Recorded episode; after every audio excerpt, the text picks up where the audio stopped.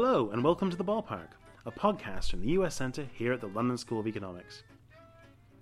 I'm Chris Gilson, and in this episode of The Ballpark, we're taking a look at monetary policy, and specifically the power of the almighty dollar. Money, moolah, bread, dough, dosh, clams, bucks, coin. We get a lot of words of money, don't we? Probably because it's so important. It's hard to imagine how a piece of green paper, a dollar bill, can have such a significant impact on the global economy. But today, we'll decipher the laws, mechanisms, and institutions that define and govern the almighty dollar, and what that ultimately means to the rest of the world. from from 1783 when the country really got its independence through 1863 we did not have a national currency right? we did not have a modern central bank until 1913 That's Jeff Frieden, a professor of government at Harvard University. When he stopped by the LSE recently, we talked with him about the past, present, and future of American monetary policy. Most of us probably don't think very much about the history of money. For most of us, it's always been there, and always will be. But the dollar, at least as we know it, is actually pretty young. for all intents and purposes we did not have modern federal fiscal policy until maybe the 1930s, probably more realistically the 1950s. So if you think about the three perquisites of a an economic and monetary union, that is a common currency, a common central bank, and a fiscal union, the US really didn't have those three things until the 1950s. That's a long time. Depends how you count. It took 80 or 150 or almost 200 years for the U.S. to develop a functioning economic and monetary union. And all through that period, it was hotly contested politically. Presidential election after presidential election were fought over whether we would have a single currency, whether we would have a modern central bank, what powers the federal government would have over fiscal policy. Those issues are still debated in the US. There are still some who would like to close the Fed, go back to the gold standard, reduce the role of the federal government in automatic stabilizers.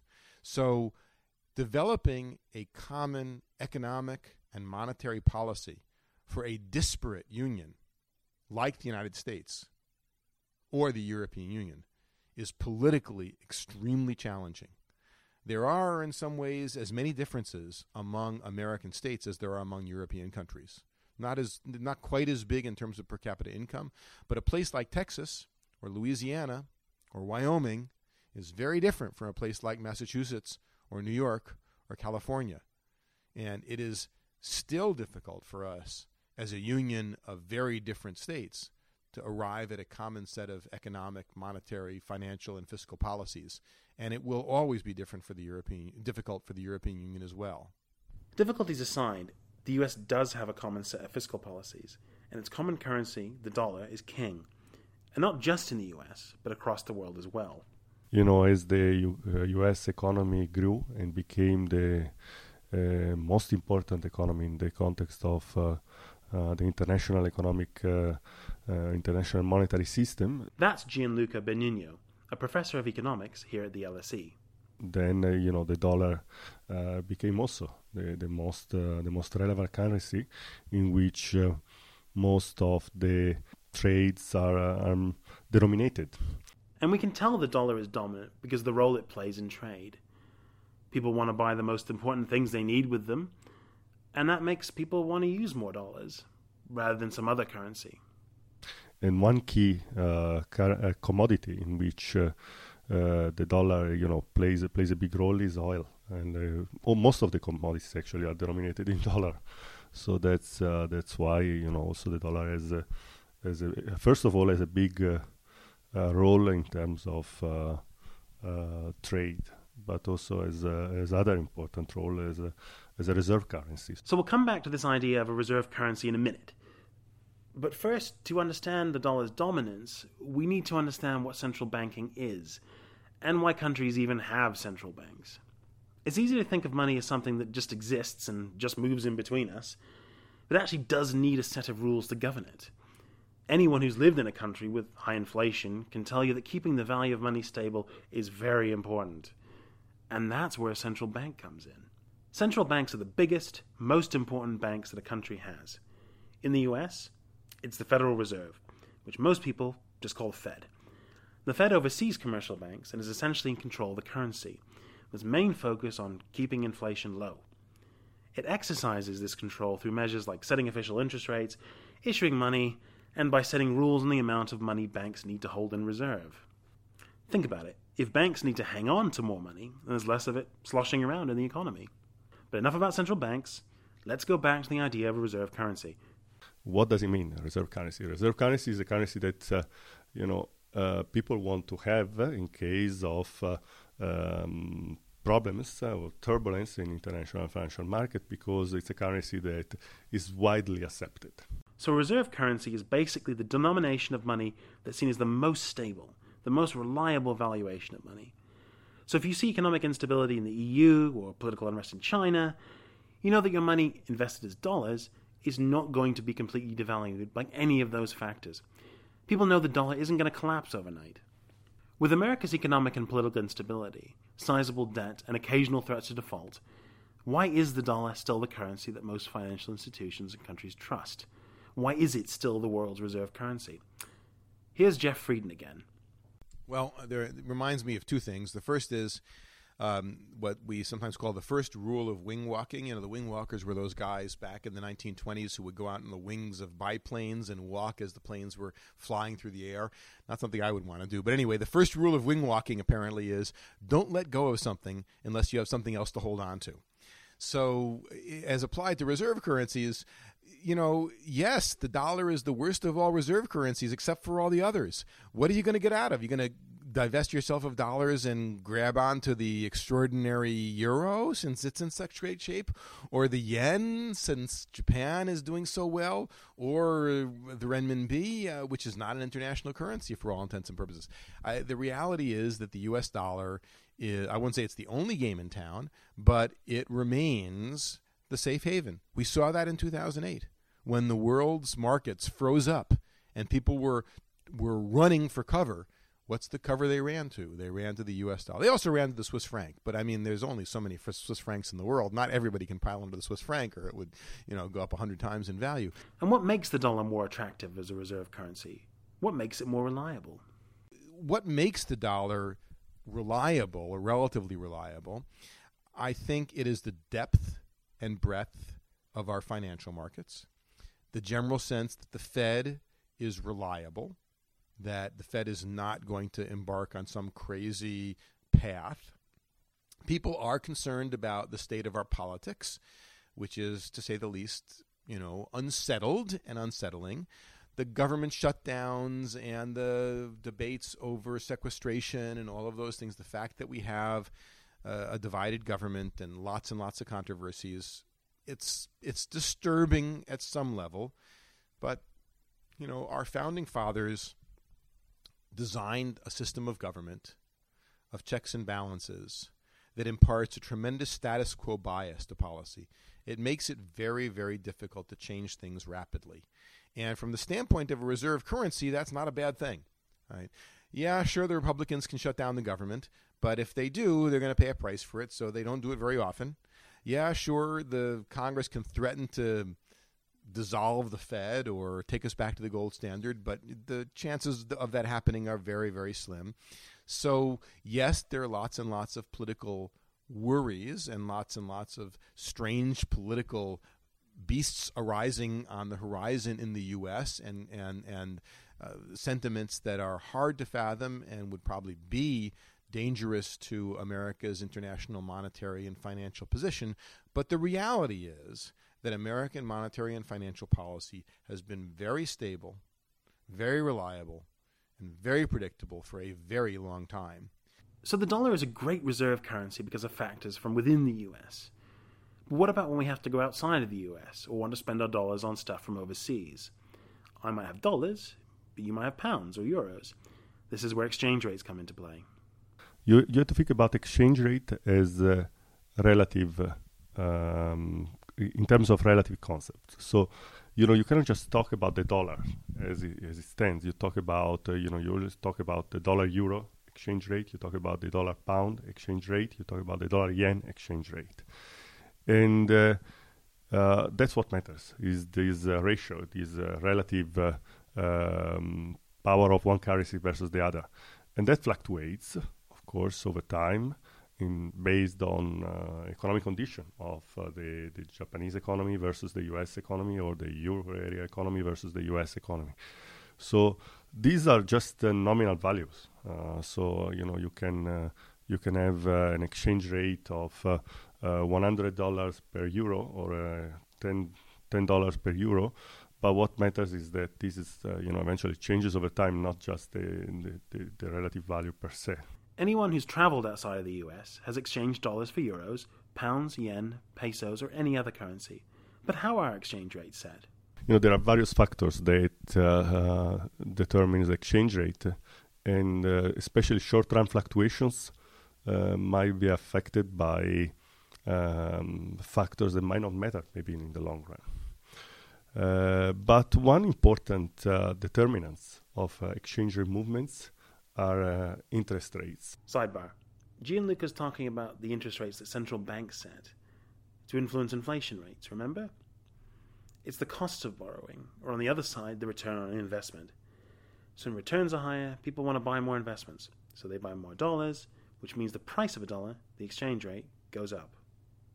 And in particular, interest rates or expectation about what the interest rates will be following monetary policy decisions by uh, central banks. So, uh, what determines the movements in the interest rates? What, why the central bank, why the Fed is increasing rates? In December 2015, we saw the Fed raise interest rates for the first time in seven years. Why'd they do this? And what impact does it have on the rest of the world? I think the Fed probably had little choice. The Fed people talk about the, the, the, Fed's dual mandate, the typical dual mandate being full employment and price stability. Uh, now, a third mandate has been added, which is financial stability. But the other kind of dual mandate the Fed has is it's responsible for domestic economic, monetary, and economic conditions. But because the dollar is the world's reserve currency, in some sense, the Fed is the world's central bank. And so the Fed has to take into account not just domestic monetary conditions, but also international monetary conditions. I think the Fed knew full well that raising interest rates in the U.S. was going to cause difficulties in much of the rest of the world. And it has. But I also think that the Fed was well aware of the fact that if it did not raise interest rates in the U.S., it would be ignoring domestic economic conditions. The recovery is well underway. We are at or near full employment. There's no sign of inflation, but interest rates are at historic lows. And I think that a continuation of the effectively zero interest rates in the U.S. was not justifiable on domestic economic grounds. So the Fed is engaged in a very, very difficult dance. It needs to adopt a monetary policy that is appropriate to the U.S. and its conditions, but that is also appropriate to the role of the U.S. in the world economy and the world's economic conditions. And because, in some sense, the world and the U.S. are going in different directions, that's not easy. It's like trying to drive a car that's going in two different directions. If the car, if all four wheels are going in the same direction, then then you turn the steering wheel and you go. But if two of the wheels are going to the right and two are going to the left, what are you going to do? So I think the Fed was faced with a difficult choice. The fact is that they raised interest rates only very slightly. There are some indications that they will not continue to raise, despite the fact that they said they were going to, because of the international effects. I think this just highlights the extent to which globalization has changed the way in which all central banks, but especially the Fed, has to operate. The Fed now, they will not say this explicitly because it's not part of their mandate, but the Fed now has to take into account very centrally the effects of its policies on the rest of the world because those effects will eventually come back to hurt the U.S. as well. So, whether we're talking about exchange rates or interest rates, the dollar and U.S. monetary policy impacts the rest of the world. And if this discussion of central banking and reserve currencies is a little too 30,000 feet for you, we can also see a very concrete example of how the dollar and its stability impacts people around the world. Some countries, because of political and economic instability, have very unstable currencies. Zimbabwe, for example, had incredibly high inflation in the early 2000s, with notes of 50 billion Zimbabwean dollars or more in circulation. In countries like this, we often see the US dollar being used as the official or unofficial currency. So in that case, uh, what happens is that people prefer to trade in uh, foreign currency, and uh, given the stability of the value of the dollar, the dollar serves as an anchor currency. Uh, you know, a currency in which um, sometimes most of the transactions are denominated, and uh, you, you see some uh, phenomenon like the one you mentioned before of dollarization. Sometimes dollarization is uh, an official choice, so a country completely give up the possibility of printing its own money. And that's, for example, the case of Panama. Panama is an economy that is completely dollarized by an official choice. But in other cases, uh, you know, there are uh, dollarization that is not official, but it happens at different level. So, for example, there is financial dollarization because uh, deposits uh, are, are denominated in dollars. So, if you go to a bank, you can deposit in dollar. And sometimes there is also dollarization that occurs because uh, trading uh, certain type of goods uh, uh, is in, is in dollars. For example, in Peru, you know, luxury goods are priced in dollars.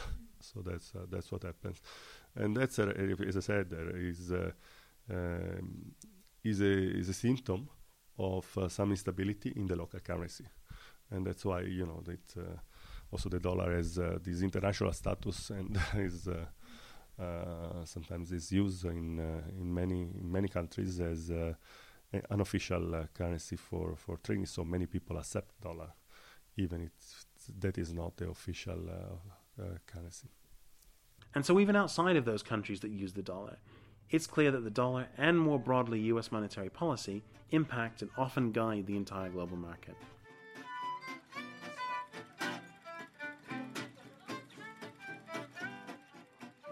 Now I'm joined by my co hosts, Denise Barron and Sophie Donzelman, and we're going to talk about the almighty dollar. So I'm going to take the host's prerogative and start out by, by talking about what I thought was really interesting. Was that something that struck me was that exchange rates can actually often fluctuate through currency speculation, and it's I sort of make, makes me think that money isn't just money anymore. It used to be before financialization you paid money and you got paid money and that was it. But now you can make money by trading money and you can affect economies by trading money, but you're only trading the money, the dollars themselves. It's kind of weird, this idea that you can. So George Soros has, you know, took down whole economies by by shorting the currency, and the idea that you can do that just by using as a store of value is kind of very strange. It's sort of like a, a variation on this, the saying that the perception of power is power, sort of like the perception of value either creates or destroys value, then. It's yeah. not so simple as this is how much a dollar is worth, this is how much a dollar actually can, how much you can purchase with a dollar. It's more about, all right, well, what do other people think about the dollar? What do they think about the people who are holding those dollars? What do they think about the institutions who regulate the dollar? There's so much more speculation, like you said, involved in it. I think that also makes the rules of the game a lot more complicated. And before, like you were saying, Chris, when it was just simple transactions, we didn't have things that we have now that caused the financial crisis, things like moral hazard and these loopholes and fancy terms like packaging and splicing and all these kind of derivative things. Yeah. And that leads to a lot of human error. It leads to a lot of kind of flexibility that currency previously didn't have that then now in 2016 we're still kind of feeling the effects of what that did in 2008 and yeah. just it's a lot more as you guys were saying complicated than um, changing hands yeah and i think for me it's really i don't know if polarized is the right word but you have a whole bunch of people sort of on one side and this one side and this is sort of what's come through with, with bernie sanders and actually to some extent donald trump people who earn a dollar and they spend a dollar or and sometimes the difference between when they can, whether or not they can feed their children, is the dollar they earn or they spend. And for them, the dollar is instrumental. It's a, it's a means to get goods and services, uh, as it always has been. And then on the other end, you have currency traders and financiers who are trading millions and billions of, of, of dollars, and that the money has been divorced from the idea of you know you get you get money because you're paid, and it's become completely divorced from that. And so the lived experience of someone who is like earning a wage compared to someone who's just literally using other people's money to make more money. It's mm. completely completely split, and there's it's very difficult to see you know, how could someone who's down, who's just uh, sort of a low wage, understand the use of that. And it's just not. I think it's a good metaphor for the way that society's kind of gotten to.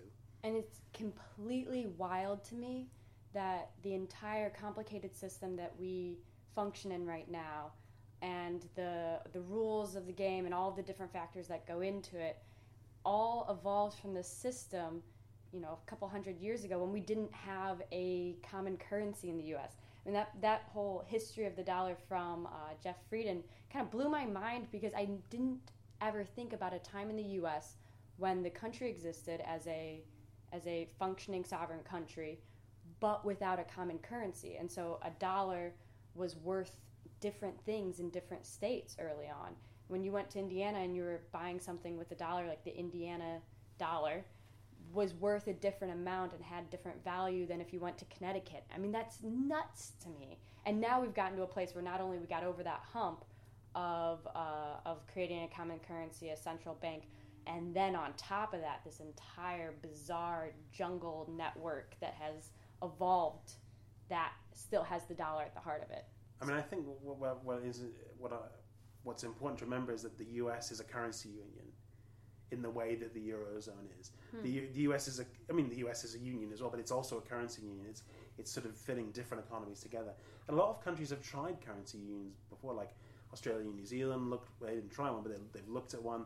I know they wanted to do one in uh, in South America as well at one point.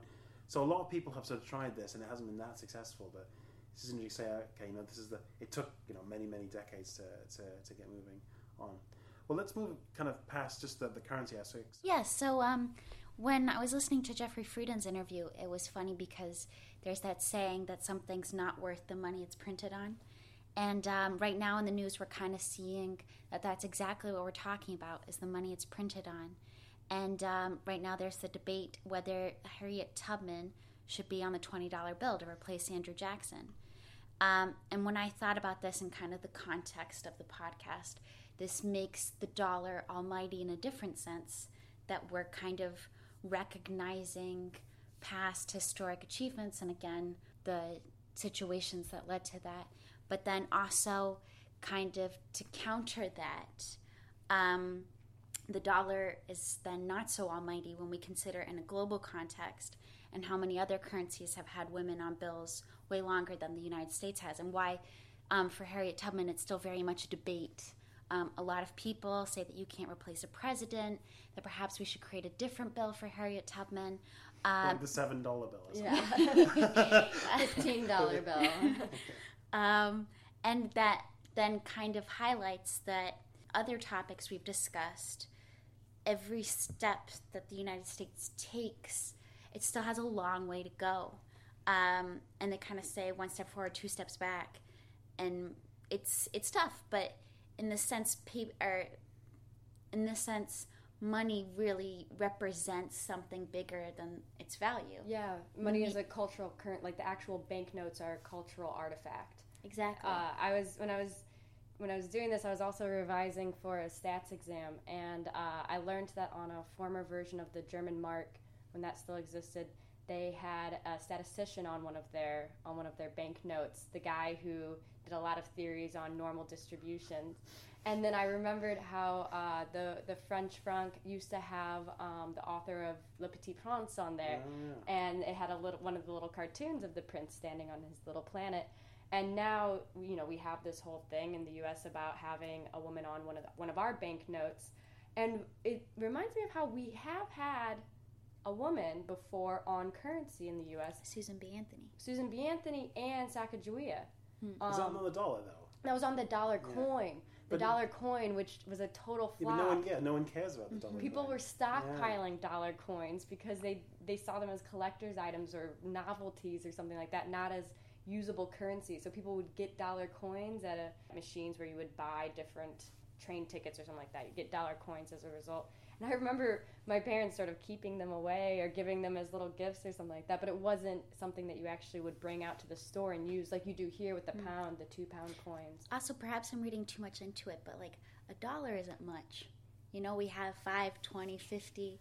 Why why are all these higher values occupied by men? Like why is it such a struggle to get a woman on something that represents Like the something more? Benjamins. Exactly, something more than just a dollar. So, so this is a question from from someone who hasn't spent much time in the states. Do people care about who is on the money? I think so. Okay, it's just that I think here, if you ask people who was on like the five pound note or the ten pound note, I think most people probably wouldn't be able to. They would say the Queen because you know the Queen is on all our notes. But you know, do, do people know? I mean, you talk about the Benjamins and and things like that, and Yeah, I think they do. I mean, I remember when, when this whole debate began. Uh, I think it was you know the Treasury announced that they were going to be replacing Andrew Jackson on the twenty dollar bill, and uh, primarily you know to put a woman on a, a banknote. And there was quite a bit of of discussion around that. It was definitely a social media little high watermark of conversation around currency. I mean, I and I pers- I do I care about who's on there. I mean, Andrew Jackson is a perfect president to get rid of because he has sort of a checkered past, to put it kindly. Why not honor some people who look a little bit more like the rest of the population? I think that's a very important cultural way to memorialize and value people. Sure. So there's there's another side to the dollar that Sophie and I both seem to latch on to in terms of the, the global importance of the dollar. And this goes beyond just its role as, in, as a reserve currency or as an anchor currency, which tho- that distinction is very interesting. I think we could dive into. But just how the policies that uh, the Fed are implementing right now, the decisions that they're making, they're no longer looking at just the U.S. economy. They have to look at the entire world. There are implications globally when it comes to the, the Fed's decisions to raise interest rates or or anything really. which really relates back to our previous episode on U.S. foreign policy um, and the kind of slow realization that nothing happens in a vacuum. Um, what's that saying that when the United States sneezes, the world catches a cold? Yeah, but I mean, what I thought was interesting, what Friedman was saying, is he sort of said, well, you know, the, the, the Fed has to do this, but it's kind of begrudgingly, and they won't really, they won't kind of acknowledge it to anyone else. It's kind of like, oh yeah, we're really big now, but oops. you know, it's kind of, it's not, they're not making the sense. I mean, they do make policy for the rest of the world, but they don't, they they can't act. At least as far as where they can act like they are, but they obviously have to take it. So it's a kind of a weird fine line, uh, I think. Yeah, they have a, a very clear directive on Yeah. one hand, but then they have to keep these global implications sort of on the back burner, but still in mind. Which kind of works both ways because um, I remember when Ben Bernanke came to the LSE and he spoke to the U.S. Center, um, it was easy to attribute stuff that didn't go well to those other factors. And so when you're saying that the Fed have to bear everything else in mind and they have to bear the Fed in mind, it lends itself well to kind of responsibility shirking and when stuff doesn't go well it's out of your hands and when stuff does go well So failure's an orphan where success is a thousand others. Yeah. yeah So back to the role of the dollar as a reserve currency, as the primary reserve currency, and then also the, the sort of phenomenon of the dollar functioning as an anchor currency in other economies in other countries that either don't use their own currency as much or officially use the dollar. It sort of seemed to me like those were two distinctions in the same kind of realm, you know, that those two phenomenons, the using the dollar in those two ways, both relate back to the dollar's stability and reliability. That the reason why it's used as this anchor currency, why it's used as a currency in other countries, is because you know that the dollar is not going to fluctuate. It's not going to collapse one day. It's not going to insanely inflate the next day. And then that's the same reasons why you use it as a reserve currency too, is because you know if you have your money in in a, in dollars that tomorrow the U.S. government isn't going to completely collapse, and then that money is basically useless. Yeah, it's a- Valueless. It's a, politically stable economy, and that that's the case as well to a, a slightly lesser extent with the UK. I mean, if you look at the pound's value, the pound is actually worth more than the dollar, which has always kind of fascinated, even though the And Yeah. frustrated me. and frustrating, even though the UK is the is the world's sort of fifth largest economy, but it sort of speaks to this idea that you know there are interests in these countries that want to keep the. I mean, the US is not going to go and you know bring in single payer healthcare and bring in socialism and massively increase the national debt. In fact, very few Western countries change their political point of view and therefore change what will happen to their debt situation or their financial system overnight.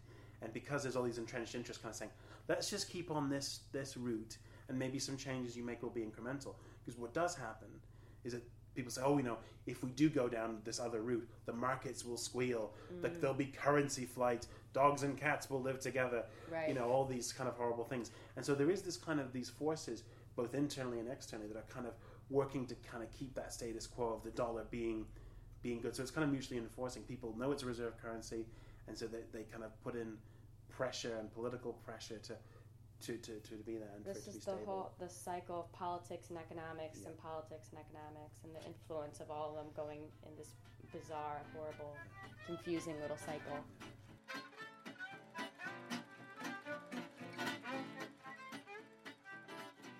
We'd love you to join the conversation on Twitter.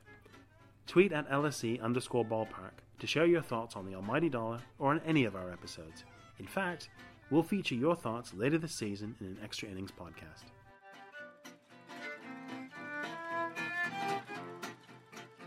So we've established that the dollar is kind of a big deal, both at home and overseas. But its economic power can also be a strong mechanism for social change.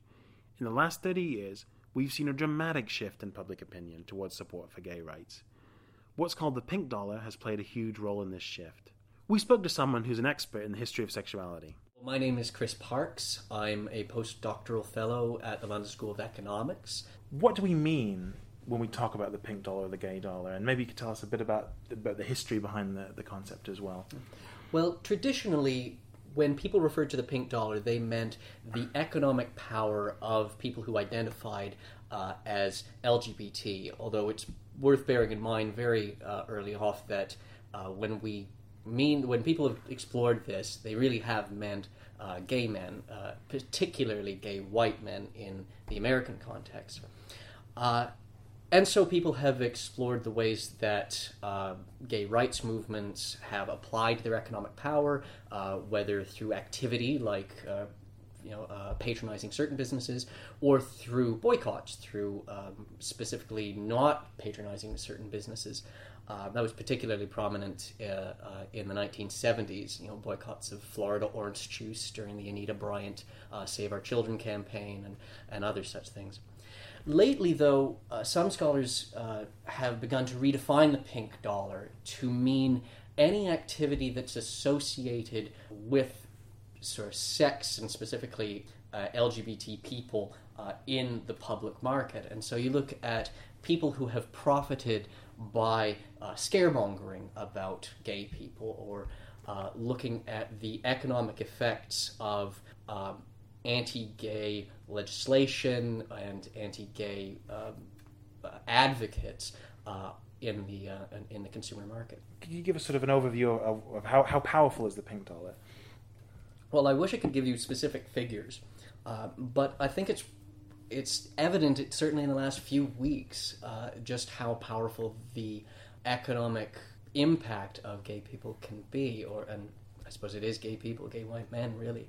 Uh, in the passage uh, of these, or the threatened passage of these various religious freedom restoration acts in uh, many states across the United States recently, uh, you've seen a great response from uh, gay people uh, or from LGBT rights groups in uh, trying to pressure these states not to pass them by threatening to boycott, by, um, by and by applying pressure to businesses, uh, you know, through the market, through market forces, to rem- to effectively uh, get them to uh, not pay, uh, not bring their businesses to these states, to pull out investment that they have in these states. Uh, most prominently, you've seen things like you know threatening to move uh, the Super Bowl from Houston in 2017 if Texas passes one particular bill.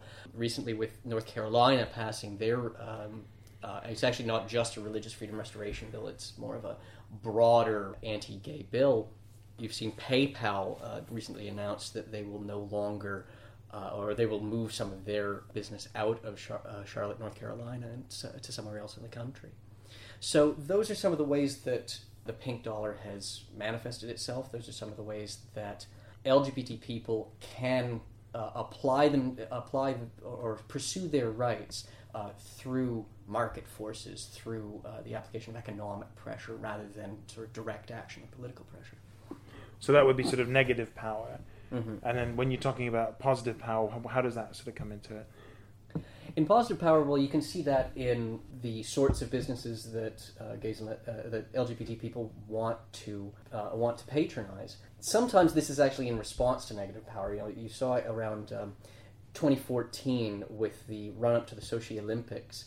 Uh, a lot of people were calling for boycotts of Russian vodka because Russia had a terrible gay rights uh, record, and they were uh, and LGBT people, uh, uh, rights groups in the United States wanted to uh, make the Russians hurt for that. And so as a result, you saw an attempted decline in sales of Russian vodka and then a spike in Swedish vodka or Finnish vodka or some of the other brands. So why have states recently and historically got into trouble over this sort of stuff?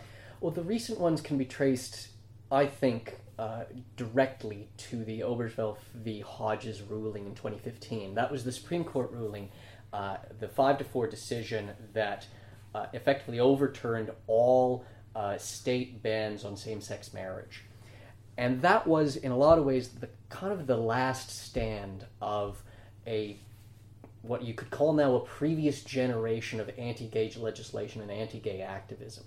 Uh, for decades, uh, especially since the launch of the, of the campaign to to um, enact gay marriage, to achieve, achieve gay marriage, and that was in the late 80s and 90s. Uh, for decades, these anti-gay forces were kind of winning on that uh, uh, uh, on that issue. If they were talking about the definition of marriage and marriage being the union of one man and one woman, which I think the uh, exact wording in the Defense of Marriage Act from 1996. Uh, if they were talking about that, they were generally winning. They were achieving their legislation. They were striking down laws. But that began to change in 2010, or certainly after uh, 2008 with a, a, rather spectacular victory of gay marriage ban in California under Proposition 8. Um, after that, anti-gay activists began to lose the debate over marriage.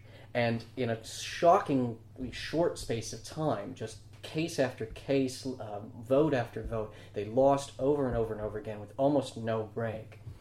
And 2015 was the last time, or, or was you know the, the final word on it. It is this. It was the Supreme Court after all, and there was really no way to fight back against that. Because they lost on that debate, the definition of marriage, the people who are just trying to withhold gay rights or, or stop gay rights from, from advancing have had to change the terms of the debate. And as um, history has shown when, uh, uh, or as, as has happened before in American history, when uh, this sort of thing happens, often religion becomes the new justification for a now outlawed or a now socially unacceptable form of discrimination.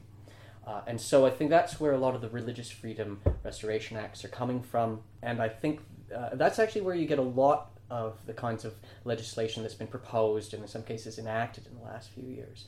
Um, I'm thinking particularly of the, the anti transgender bills in places like North Carolina, these bills that would force uh, transgender people to use the bathrooms and the public facilities that correspond to the sex they were assigned at their birth rather than their present gender identity. So, okay, so that's where it's come from in the, in the short term. In the long term, uh, I think some of these bills are you know, ta- tapping into long-standing social and cultural cleavages in the United States. The uh, the role of the religious right in pushing these sorts of things is quite prominent, and they have, you know, in many ways been in eclipse for the last ten years, but they seem to have revived somewhat in the last few years with the uh, astonishing success of gay rights uh, or of LGBT uh, legislation. As far as the trouble that the states have gotten into, uh, that's come from I think it's a byproduct of the changed landscape in which these debates are unfolding. Uh, whereas two or three decades ago, if you passed a law that was trying to restrict the, the rights of LGBT people and LGBT people tried to resist it, there wasn't really all that much pressure they could apply. Uh, there was direct activism, but uh, a lot of that often didn't work, and it's uh, it could only be sustained for so long. Now, however, LGBT people have achieved a level of, uh, of, of equality and a level of assimilation that means that they have a great deal more wealth to throw around themselves. And they are more deeply integrated into the economic systems, uh, into businesses, into, you know, into legislatures themselves, so that there are more avenues to apply pressure. And in terms of the economic side of it, uh, you've got you know gay people, and uh, I for the, almost exclusively we are talking about gay men here uh, who are extraordinarily wealthy, sometimes in positions of extraordinary power uh, within specific organizations. You think of uh, you know Tim Cook at Apple, um, Peter Thiel, a man who founded PayPal, who's now decided to move out of uh, North Carolina. So now you have, I think, a constituency of people who have enough economic power and enough political traction to be able to make anti LGBT legislators suffer uh, for pursuing goals which 20 or 30 years ago they would have been able to achieve with some degree of confidence that there would be no real negative repercussions for themselves. Money has definitely accelerated the advance of LGBT rights, but in terms of the hard work, in terms of the, of the really um, the difficult job of organizing and and, and activating d- different means of, of applying political pressure in terms of um, resisting the the oppression and or, or combating the indifference of government institutions and corporate institutions and religious institutions. A lot of that has been done by people who are not uh, economically well off and people who are not in places of economic privilege. Arguably, in all of the major events in LGBT history, if you look at the Stonewall riots, if you looked at ACT UP and the AIDS activism of that uh, era, and even maybe in the, the fight for gay marriage, looking at the you know, activation of youth and uh, a much broader political coalition in support of it, you do see that it's been, in many cases, the most marginalized people who have been at the forefront, and that it's everybody else that's catching up. So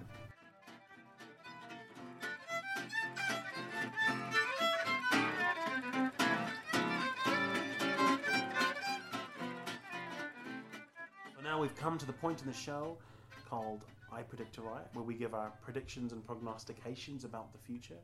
So um, I'm going to go first. And so my, my thought is that, and it's based on stuff that, that, that we've seen in London. So there's an increasing focus on sustainability and community resilience. And I think a lot of that came out of the Great Recession. And so I think we're going to see more local currencies in the US and elsewhere. I was looking today and it looks like there's dozens of local currencies all over the show. And so here they have something called the Brixton Pound. So just a way of spending your own money locally and making the dollar work for you uh, around your, where your neighbors are. Hmm. Okay. Um, I'll go next.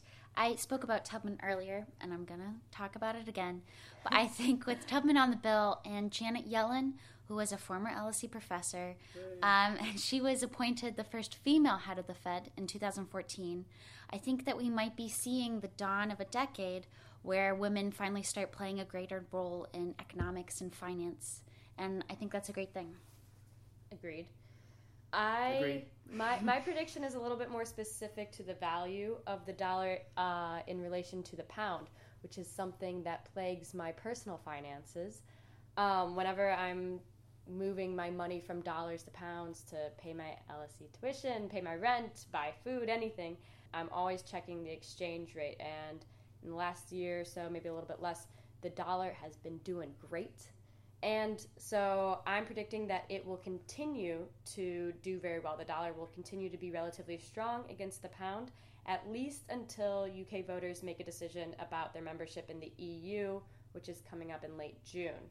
So until then, I will be pleasantly surprised when I transfer my funds. That's that. Yeah, Cool. that's that. Excellent.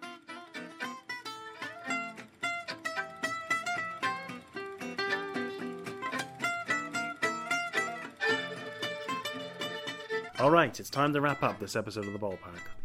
I'd like to thank my co hosts, Sophie Donzelman and Denise Barron, our interviewees, Jeff Frieden and Gianluca Benigno, and our contributor, Chris Parkes. The Ballpark was produced by Denise Barron with contributions from co hosts Sophie Donzelman and Chris Gilson, that's me, and also with help from the LSE's High Five Bid Fund and the US Embassy in London. Our theme tune is by Ranger and the Rearrangers, a Seattle based gypsy jazz band. Look them up at rangerswings.com. You should check them out. They're brilliant. And here's the legal bit. The content and opinions expressed in this podcast do not reflect those of the US Centre or the London School of Economics. We'd love to know what you think of the show. Let us know on Twitter at LSE underscore ballpark or send us an email at uscenter at lse.ac.uk. You can also send us an audio message of up to one minute with your comments. We'll feature your opinions, tweets, emails, and audio recordings on an Extra Innings podcast later this season. Be sure to tune in next time we'll be talking about American politics, participation, and polling. And look out for an Extra Innings that features our full interview with Jeff Frieden, who you heard from today. Thanks for listening.